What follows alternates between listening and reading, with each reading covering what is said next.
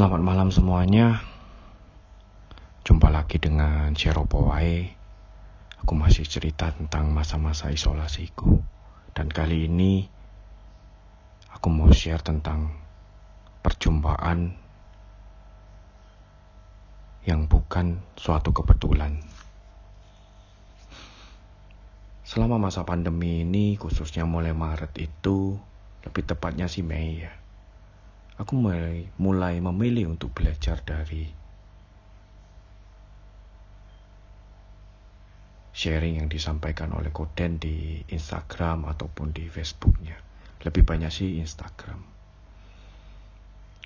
Dan aku masih ingat, aku tanggal 30 Desember. Ya, karena aku sebelumnya pernah dapat nomor handphonenya aku mencoba untuk WA aku iseng-iseng aja aku aku positif ya aku butuh aku minta doanya itu aja. Tidak tidak lebih dan tidak kurang. Dengan harapan ya ya mungkin dibales oke okay, atau ya aku doakan cuma itu aja.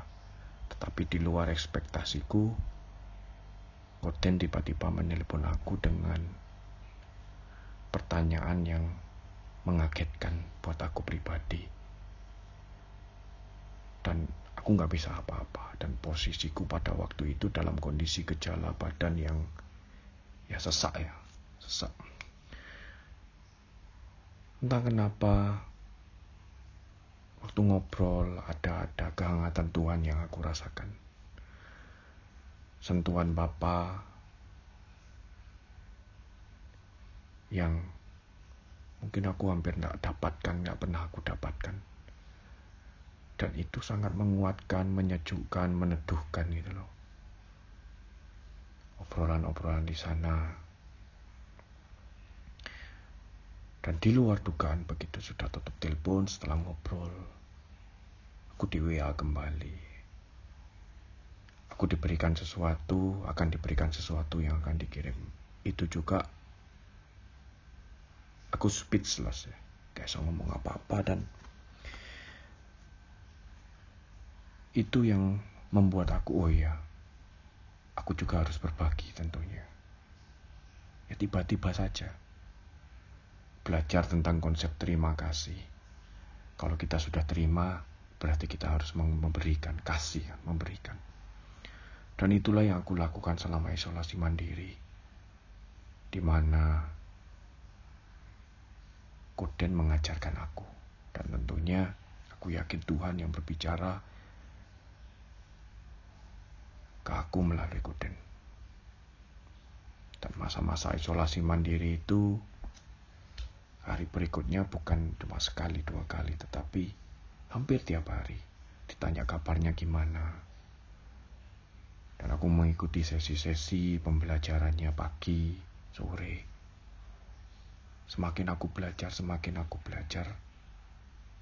Semakin Tuhan bukakan banyak hal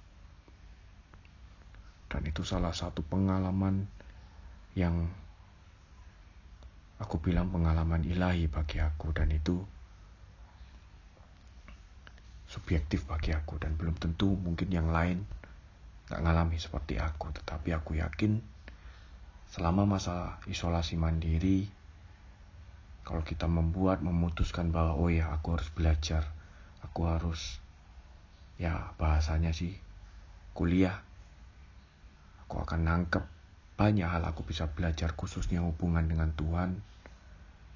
Aku yakin itu sangat bisa menguatkan sekali. Karena janjinya yang menyatakan bahwa selalu baru setiap hari. Harapan selalu ada. Firmannya yang menyembuhkan, membersihkan, menguatkan. Dan itu semua aku alami real nyata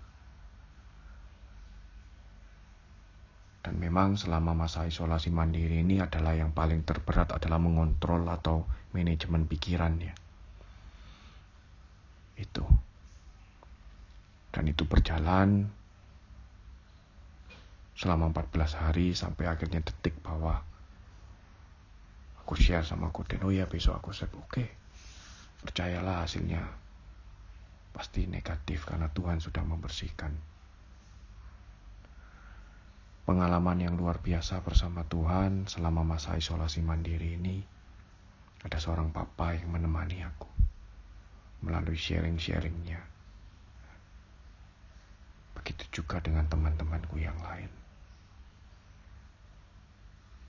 Dan aku bersyukur, aku sangat bersyukur Tuhan mengajarkan aku. Saat aku bisa bilang terima kasih, berarti saatnya itu pula aku harus memberi.